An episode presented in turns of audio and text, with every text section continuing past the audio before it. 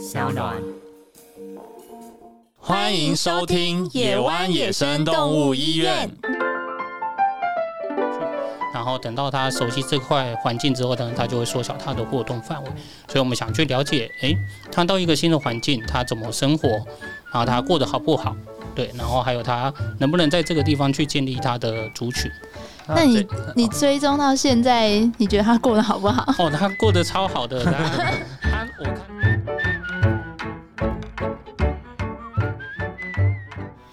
大家好，我是主持人心颖，我是石伟。今天呢，我们要来开箱的工作非常的神秘哦，因为这个人呢，他时常都不在我们的办公室，时常一出差就是好几天不见。但是他的工作其实又跟野生动物保育有很重要的关系，所以来让我们欢迎今天的来宾，我们野湾的研究员文祥。哎，大家好，我是文祥。啊，我相信很多民众都。甚至是不知道这个世界上有野生动物的研究员这种工作，可以先跟我们分享一下野生动物的研究员大致上都在做哪些事情？哦，我们在做的事情都是呃，主要都是在野外观察一些野生动物的一些行为，比如说它吃什么东西，然后它什么时候繁殖，什么时候会有一些特殊的行为，然后这是我们想要去了解跟认识的。或者是他们呃喜欢待在哪里，然后不喜欢待在哪里，他们会不会被我们人为影响？那这些都是我们可以研究的范畴。在台湾这个环境，你有办法像呃电视节目，就是我们看 Discovery 里面拿着望远镜，然后穿的漂漂亮亮、帅帅的，然后蹲在那边。就看着他一整天这样吗？然后我相信这个是很多人对研究员的想象啊，就是呃从小看着那个 Discovery，然后你是在非洲大草原上面，然后坐着吉普车，然后拿着望远镜就可以看到大象啊、狮子啊，或者是野生动物在你面前跑来跑去。但台湾的环境没有办法，因为台湾它是一个呃季风的雨林的一个环境，所以它又会被很多的树林挡住，所以你很难去观察到一些野生动物，而且它。台湾的野生动物说真的也是非常厉害，他们很很会躲藏，他们很常躲在可能像穿山甲躲在洞穴里面，或者是鸟它都躲在森林里面，你不容易观察到它，所以你都要靠一些方法或者是一些呃技术才能够去了解他们的一些行为。所以这个工作是蛮长时间都要待在野外。嗯，对，我们基本上像我之前在研究所的话，大概。呃，你租房一个月，你可能在外面就要待个二十几天，超不划算，亏啊！基本上不不会待在你那个空间。那像是在野湾的话呢，大概一两个礼拜，大概就要出去，可能两三天，然后你就要去了解一下我们在呃追踪的一些野生动物它的一些状况。嗯，你是怎么样成为一个野生动物的研究员呢？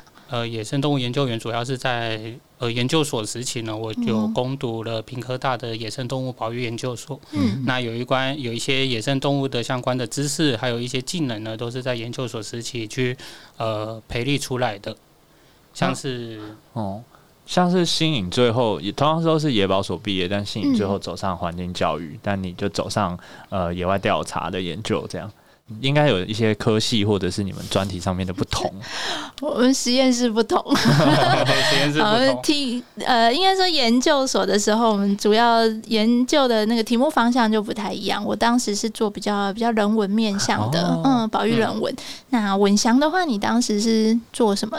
主题呢？我我那时候加入的是有关呃疾病方面的研究室，嗯，所以我们那时候刚好二零一三年、二零一四年是狂犬病爆发的时间点，所以那时候我们研究室有接了很多的计划，那我也就是呃跟着计划去完成我的论文。那我的呃主要的都是在野外去抓。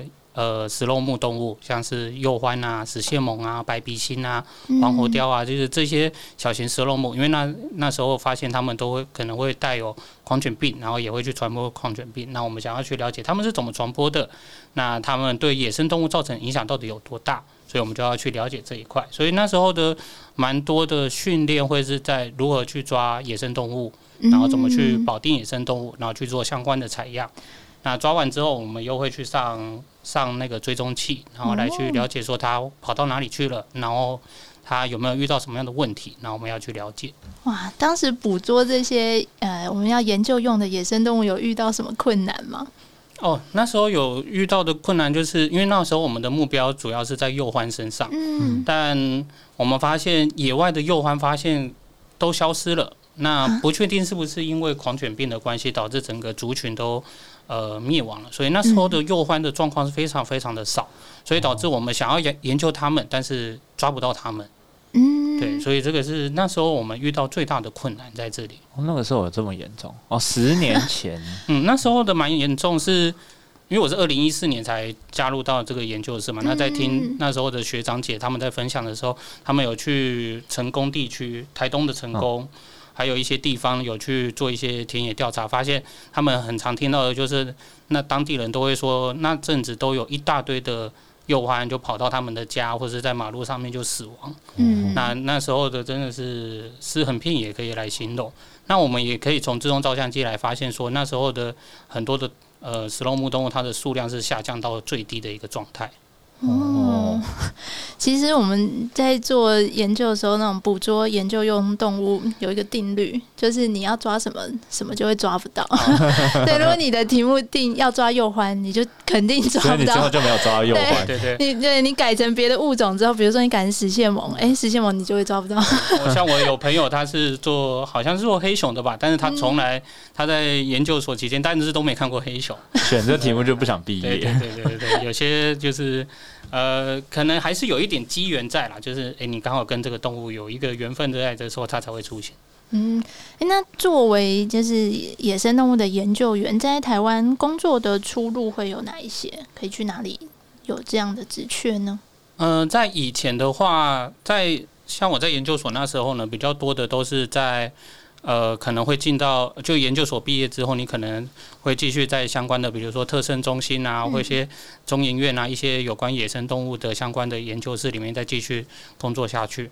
那现在其实有比较多的，像是环评、环境评估，像是我们现在其实台湾的环境。在做一些建筑物的时候啊，或者是在做一个地区的开发的时候，都会需要进行环境评估。那环境评估有一个很重要的部分，就是去做生物调查。嗯，他们要去了解这个地方有没有什么样的一些呃保育类动物，或者是一些比较稀少的动植物，我们需要去处理。那现在还有另外一个就是生态检核。那生态检核它是比较类似比较小的环评，那它是主要是在一些溪流啊，或者是一些呃地区，或者是公所，或者是一些水保局啊，然后环保局他们要去做一些溪流整治，或者是一个地方的一些小型开发的时候，它可能不到环评的等级，但是它还是需要去做一些检核来去了解这个地区可能会有什么样的生物在。然后我们可以做一些方法，比如说我们可以增设动物通道，或者是一些方式能够去减少对野生动物的冲击。对，那这个是目前比较主流在做的事情。哦，我觉得大家可能都以为野外调查研究员就是跟跟我们日常生活无关的远在天边的人，但是其实如果大家观察一下你生活周遭的有一些工程啊，或者是呃什么溪流整治啊，或者是有什么新的开发案，它可能背后就有经过一些这些野外调查人员的审核，或者是他们的协助才有办法成型哦。我这样听起来。哦，我这样听起来，文祥，你的工作其实除了野外的时间，其实应该也有很多的时间占比在做文字工、编辑，然后你的资料整理这种文书类的事情。嗯，对，就是现在的工作，除了。除了在野外跑之外，剩下的部分都是在做一些呃资料的处理。比如说，我们现在才从野外所收集到的这些资料，我们要怎么去解读这件事情？比如说，我们去追踪野生动物，追踪穿山甲，我们有收集到很多它的活动点位。那它这些点位又代表什么样的意思？那这个就是呃，我们后续要再呃去解读。嗯，你当初怎么会想要来加入野湾呢？嗯，会在。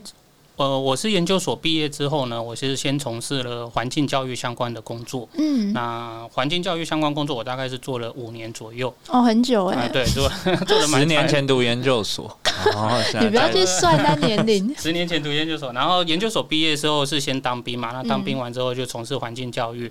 然后在从事环境教育的期间，我发现有一个对我来说啦，对我来说是一个很大的问题，在于。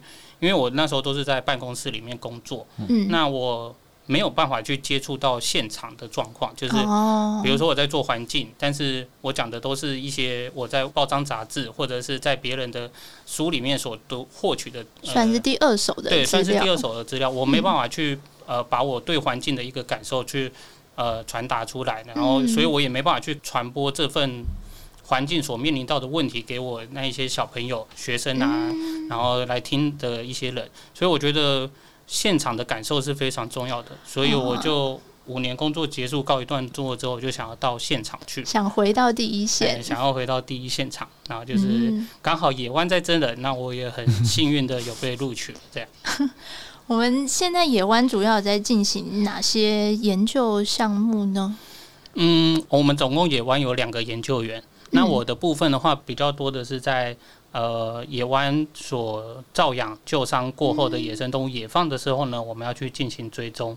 然后另外一个研究员则是在做游荡犬只对野生动物的影响。那像是我追踪的部分，我就有追之前啊，之前就有追鱼鹰啊，然后台湾野山羊，然后穿山甲，那之后还有可能会有食蛇龟跟凤头苍鹰，还有山枪等各个不同的动物。这些动物是我们想追就能追的吗？嗯，我们会挑选野生动物，要追的野生动物，当然有一些前提，也不会说全部都追了。那现在我们挑选野生动物要追的话，就是一个像是我们之前山羊，它是从小，诶，去年还是前年的个体，嗯，然后我们大概饲养了一一年多，只小养羊的，对对对，有一，只小羊，羊羊养羊它叫养羊，它就养羊，对，它就是从小养到大的。那我们就想知道说，那它这样从小养到大的个体呢，那我它能不能适应野外的生活？嗯那我们就会去追踪。然后另外的还有像是之后要追踪的凤头苍蝇，那它是独眼的个体，嗯它它是有呃少了一只眼睛，或者是有一只断了一只脚的三枪，还有嗯像是断了一只后脚的穿山甲。我们想知道这些有一些残肢的缺肢的一些动物，那它们在野外能不能顺利的生活下去？嗯，那这个就会是我们想要了解的部分。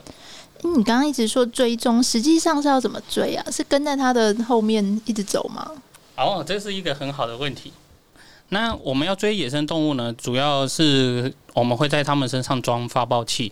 哦那像是有一些野生动物，像是鱼鹰或者是野山羊这种，或者是黑熊，嗯那我们可以装设发报呃，在它们的呃羽毛上面，或者是在它的呃脖子上面装设发报器。那我们可以利用卫星来去了解，哎，它现在跑到哪里？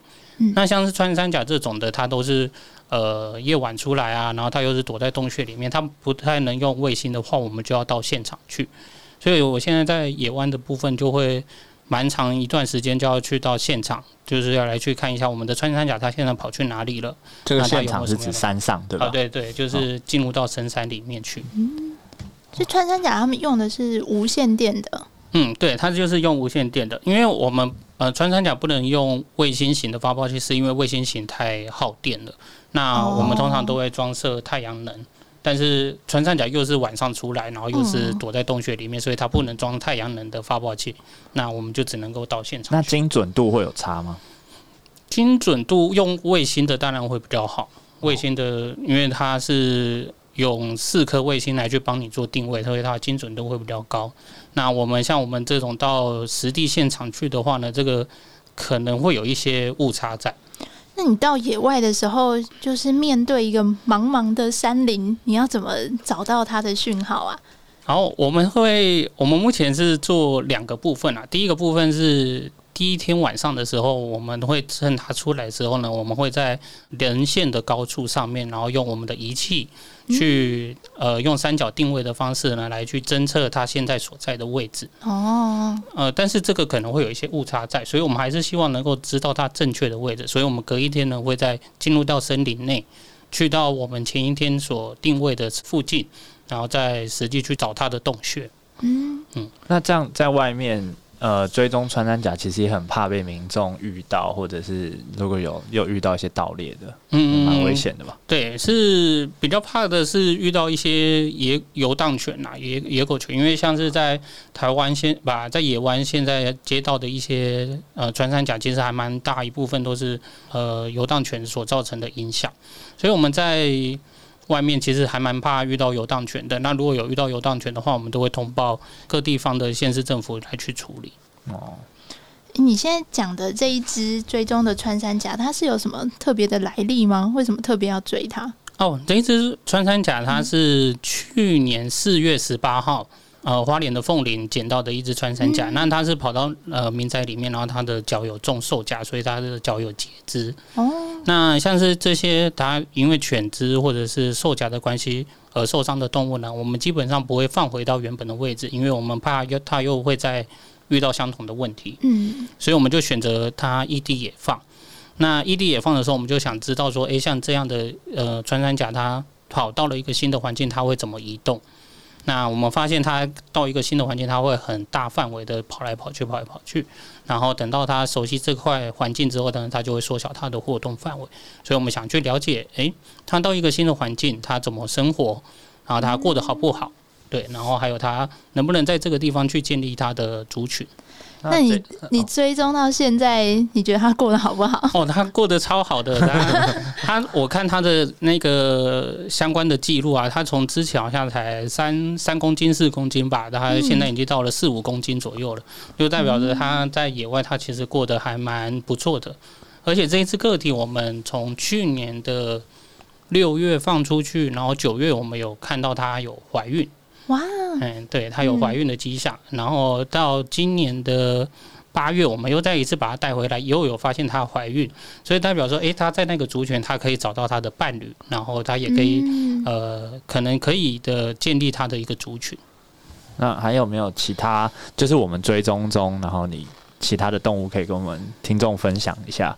哦，还有另外一个比较有趣的案例是，我们有放。我们有追踪语音，那这只语音呢？它是在今年二月多的时候，在一个基语音是一种一种老鹰，喜欢吃鱼吃吃鱼的老鹰，吃鱼的老鹰。对，那这只鱼呢？它是在一个空军基地被发现，然后好像是中鸟网吧，所以就带回来做诊呃救伤医疗。然后五月多的时候放出去，那我们原本怕说它放出去之后，呃，又会再中到鸟网，所以我们把它带到了离原本它被发现的地方有一段距离，大概五六公里的以上的距离。那放出去之后，他就先在那个河口待了大概七天，之后呢，又回到了他原本被捕捉的那个位置去，回到他熟悉的那个地方去，又回到他熟悉那个地方去，而且。在大概又过了十四天之后呢，他就一直在那一区活动，都完全没有要离开的意思，所以才发现说，哎，像是猛禽这种很大型猛禽，我们原本以为它的活动范围很大，它可以到处飞、到处跑，想去哪里就去哪里，哎，但是不是？我们发现那一只它是只限说在一个很小的一个范围内，可能大概呃一个牧野度假村一个范围内而已，就非常非常的小。然后有一次，我就趁他的讯号发出来的时候，我有直接去找他，然后我也有看到他在溪里面去抓鱼。那这时候就还蛮快乐，就是哎，看到我们放出去的动物，它其实过得还蛮不错的。嗯，哇，这是不是一部分你这个工作的成就感的来源呢？哦，对，这也是成就感的来源。就是我蛮喜欢这份工作，就是我可以去了解说，我们放出去的动物，它是真的能够在野外可以很很好的生活下去。嗯，其实有时候看稳祥从那个现场传回来的照片啊，我们自己都会想说，这个动物当初来的时候，整个奄奄一息，那个躺在手术台上的样子，然后到今天它可以在野外活蹦乱跳，其实心里都会蛮开心的。呃。虽然说在野湾的资历不长啦，但是其实你做野外调查蛮久的，从研究所。那有没有觉得在做野外调查这件事情，有看到一些野生动物的保育啊，或者是环境上面有发现一些问题？希望趁这个机会跟大家分享一下。嗯，发现的一些问题，我觉得可以从两个部分去说明。那有一个部分是，其实在研究所的时候，其实就接触到。呃，我们的研究动物跟人，跟在地人啊，在地族群或者是在地人的一些关系在，像是我们那时候是做穿山甲的保育，然后我们有在呃一个地方设立一个算是穿山甲的一个保育站，但我们以为是一个很好的一件事情，但实际上当地人非常反对，所以我们在开幕的那一天是被抗议的。所以我在想，反对的理由是什么呢？嗯，他们会觉得我们是利用在地的穿山甲资源来去做一些收入，去做一些盈利的这件事情。嗯，那我再从这件事事情上面，我发现说，虽然说我们在做保育是一个感觉很高大上的一件事情，但实际上，如果在地人没办法去参与，没办法去了解你在做的事情，其实还是会非常困难的。嗯，那这个是比较反对的案例，但是我有看到支持的案例，就是我在嗯前几年我有。到台东的一个部落里面，然后有去做一些生态调查，然后有去做一些文化调查。那我发现当地他们其实对生态其实还蛮嗯爱护的，像是他们都是以农作物为主嘛。那农作物很多农友他们在防治鸟害的时候呢，他们都会架雾网，就是会架一个很透明的网子，然后鸟有可能就会粘在上面，然后跑不了，然后它就可能死亡。但是当地人他们不愿意这样做，所以他们就用改的是一个很粗的黑网。那这个黑网基本上鸟就看到就不会过去，而且它就算鸟碰到那个黑网，它也不会被粘住。那他们就是用他们的方式呢来去保护这一个环境，这样。所以我觉得说，其实，在嗯保育这个上面，其实跟在地人的愿不愿意合作是一个很重要的事情。就是它是一个很好的助力，也是很好的阻力。那就是看我们能不能跟在地有一个很好的一个沟通方式啊。其实很多物种都是这样诶，像是其实不止穿山甲，像是石虎在苗栗也是。啊，你要推动它的保育，也需要蛮多在地人的支持，不然其实有一些呃不太了解的人会觉得这个动物好像阻碍了他们的开发，或者是 这个动物害他们没有办法有更多经济收入之类的。那是不是其实研究员他在这上面的角色啊？你是不是有时候也需要跟在第一线、跟在地遇到的这些人做沟通呢？嗯，对，是还蛮常会遇到的，所以。嗯，有时候我们在在地工作的时候，我们会尽量跟在地有一个良好的一个互动，像是喝两杯，对，喝个两杯，然后聊一下，就是也关心他们在这边工作的一个状况，然后也去了解他们的一些在做的一些事情，那这样话，呃，互动上面会比较良好。你有过在野外调查的时候，有民众来问你说你在干嘛吗？因为我们就是野外调查人在工作的时候，看起来都会很鬼祟，就不知道这个人在干嘛。是还蛮还蛮常遇到的啦。然后像之前让我比较印象深刻的是，我们在花莲在追踪穿山甲嘛，那那边其实它是一个很没有人会去的地方，嗯很没有人去去的地方。结果那一次去的时候呢，发现有一个人在里面，他用那个。开怪手，他那边他在他在那边整地这样，然后我就慢慢的从他后面走过去，然后他好像就被我吓到，然后他就叫了出来，什么？他就想说，他他也在想说，哎，明明没有人的地方，他居然会有一个人出现，然后我就跟他稍微聊了一下，哎，他在做什么啊？然后呃，有没有看过野生动物啊什么之类的？然后我也发现，呃，他其实对野生动物。呃，没有不好的印象。那他也说，他也很常看到野野猪啊、山羌啊，或者穿山甲在他旁边跑来跑去。那他对我们的工作也很有兴趣，也都有稍微聊一下。你都怎么跟一般民众介绍你的工作啊？就这种遇到的工地啊，被你要怎么跟他说明？我不会跟他直接讲说我是在做呃什么样物种的。研究啦，因为有时候我们在做的呃物种，它其实是比较敏感的。嗯，而且我觉得一般人听到研究或是调查这种词，会有点很紧张。哦，对对对对对对对对对。呃，很多在地人听到什么，你是来做调查，你是来做保育的，那他你就是反对他们可能在地的一个经济发展啊，或者什么之类的，所以。呃，不过我们都还是以诚信为主啦，就是还是还是稍微对，不能说我是来赏鸟的，对对对对对啊，有赏鸟会啦，我先我先从赏鸟开始，慢慢的切入，说啊，我是来这边看鸟的啦，啊，如果看对方没什么反应，那个没有太多的抗拒的，对，我也有看到一些陆地上的，对对对对，然后我就再更深入一点这样。不过基本上目前遇到的民众都是都还蛮支持在地保育的，只是他们不知道该怎么做而已。嗯。那你会有当下给他们什么建议吗？如果他们嗯其实是很关心，但是也不知道能做什么。呃，我目前会在部落里面再去做一些呃宣导啊，或者是在跟一些呃部落的组织在聊的时候，会比较多的是说是先倾向在做资源调查啦。比如说，我会跟他们讲一些那个 iNaturalist 的一些应用。What？我刚刚说什么？就是有一个生物调查的一个 A P P，那就是先让他们先从认识在地的一些生物开始。嗯，那他们也都很愿意去用这样的一个手机的 App。那我们就会希望说，他们先从自己的一个环境里面的一些生物开始，先从认识开始，然后再去了解，然后再去做一些行动。不行，我不知道你有在当 A P P 的推销员。我觉得你必须要把那个 A P P 的全名再重讲一次。i Naturalist，呃，我们有松叶配吗？到底 这个是盈利的吗？不是啊，也也不是啊，对啊，鼓励大家一起上传，就是可能自己家中呃看到的一些生物，然后就可以上传上去这样。那其实像嗯，像我们之前在做调查的时候，很常就是我们可能自己上山。然后自己下山，可能当地的部落或者是当地的社区完全不知道你在做什么事情。然后有时候就刚才新有讲的，就可能会呃被检举啊，或者是什么之类的，然后就会警察来关心啊。对对对对对，警察来关心。那所以我们现在我在野外有一个部分也会是到部落或者到社区去做一些。呃，宣传推广，然后就是呃，借由这些一些很简单的东西呢，然后让在地人可以去了解他们自己的环境的一些野生动物。其实我觉得野外调查员跟在地培养这些好的连结啊，它不只是让你自己工作更顺利，比较不会被检举之外，也是可以拉近在地人跟野生动物保育这件事情的距离，可以让他们更去意识到说，哇，我的生活周遭有这些动物，然后有一群人在为这些动物努力，还有觉得也是蛮有价值的。那最后呢，想请你给。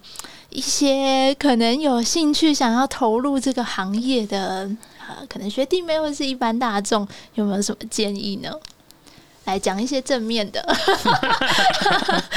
想投入到 看你的脸，我就知道想讲什么。我我酒量要练好。嗯，我觉得要投入到这个领域的话，可能要先对野生动物有一定的关怀吧。就是可能要先了解到野生动物所面临到的一些问题，然后我们可以怎么会有一个想法，是我们该怎么去解决？那这个就是我们可以投入的事情。这个跟你访问你的那一集有点像，就是要投入野保所的这个课程里面，你不能够当做它是未来的一个职业的加分项，你必须要真的是。对这个环境或者是某些物种要有真爱才行。呃，应该说它当然也可以有加分，但是如果你呃想要投入这个领域，你放的目标是比如说想要更赚钱或者什么的话，你可能会觉得 CP 值不够高，就是你可能付出的成本跟时间这么多，但是你得到的是一点点。就如果你放错目标的话，但是如果你的目标就是放在想要帮助这些动物，想要认识更多的话，那我觉得投入这个领域真的会很有收获。哎，所以你你给 那个大家的建议分享完了吗？呃，当然，第一个部分当然就是你要先有一定的关怀啦，然后再来就是你要花很多的时间跟呃经历，然后再去了解这些野生动物。是不是体力也要好啊？体力要好，对对对对对。他 好像没有很肯定。真的吗？你出出野外要体力要好吧？嗯，让我想到前阵子带我们的志工，诶，带实习生们去了。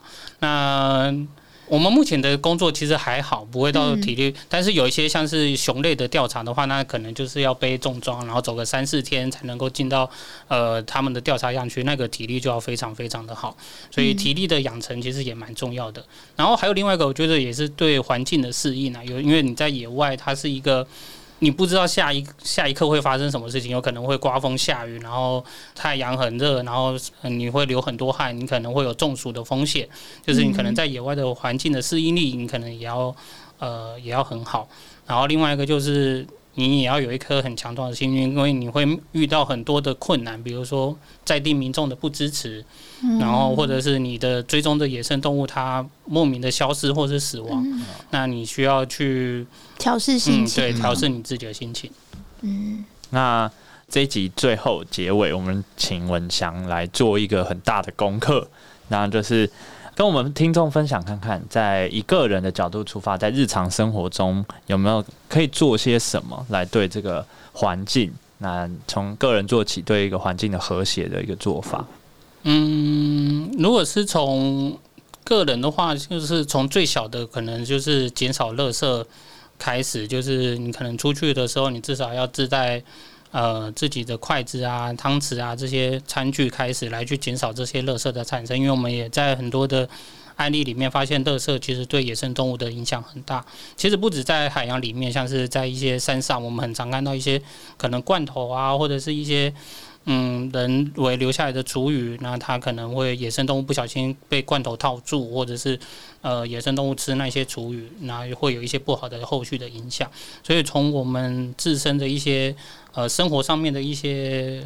行为开始来去做一些改变会是最好的。那另外一个是会希望大家都能够保有一个知觉，就是啊，我们的所有的一些大大小小的行为活动，其实都对野生动物有影响。那我们可以可以用选择用最小的方式来去处理，会是最好的一个选择，造成最小的影响。嗯，像是比如说我们。假日可能开车出去，那我们在山上开车的时候，我们可能就会有呃车子撞击的风险，或者是呃过度的排放的温室气体啊什么之类的，其实这些都会有影响。那我们是不是在出去玩的时候，我们可以选择大众运输工具，然后去减少垃圾的产生，然后一些呃从自身可以来去做的一些行为开始，然后来去为这个环境来去做一个更好的一个改变。嗯，其实就是找到我们跟野生动物之间的一个平衡点。哦，希望让呃人跟动物都可以在这个岛屿上面共存。那我们势必可能会牺牲一点点的方便，或者是我们的可能很多的享受。但是如果我们稍微退让一些，但是可以让野生动物活得更更丰盛、更美好，那这样子我们啊这一系列的节目 就为野生动物啊帮他们发声的节目呢，其实就达到我们的效果啦。而且还有一个很重要的就是，不要觉得自己。做的不多，其实每一个人都觉得自己做的不多，都不做的话很可惜。如果每个人都做一点，做一点的话，这个呃凝聚起来的力量是很大的。这样，嗯，对啊，其实呃，大家想帮助野生动物，也不是说只有兽医师或者是呃保育员这种第一线会接触到动物的工作。其实大家自己都可以呃发挥你自己的专业。那像。我们的文文香，他呃也是透过诶原本对环境的热爱呢，一步一步走上这一条路的。呃，这一集节目就到这边，那谢谢蚊香今天来参加这个节目。好，谢谢，感谢收听今天的野湾野生动物医院，这也是我们第一季的最后一集。希望你喜欢野湾野生动物医院的开箱主题。如果你喜欢我们的节目，欢迎点选订阅，也希望你可以给我们五星评价或是留言支持。如果对本集节目的相关内容有兴趣，也可以参考 Podcast 文字栏位的相关讯息与连接，进一步的认识野湾。保育野生动物，没有人是局外人。邀请你和我们一起努力。我们第二季再见喽，拜拜，拜拜。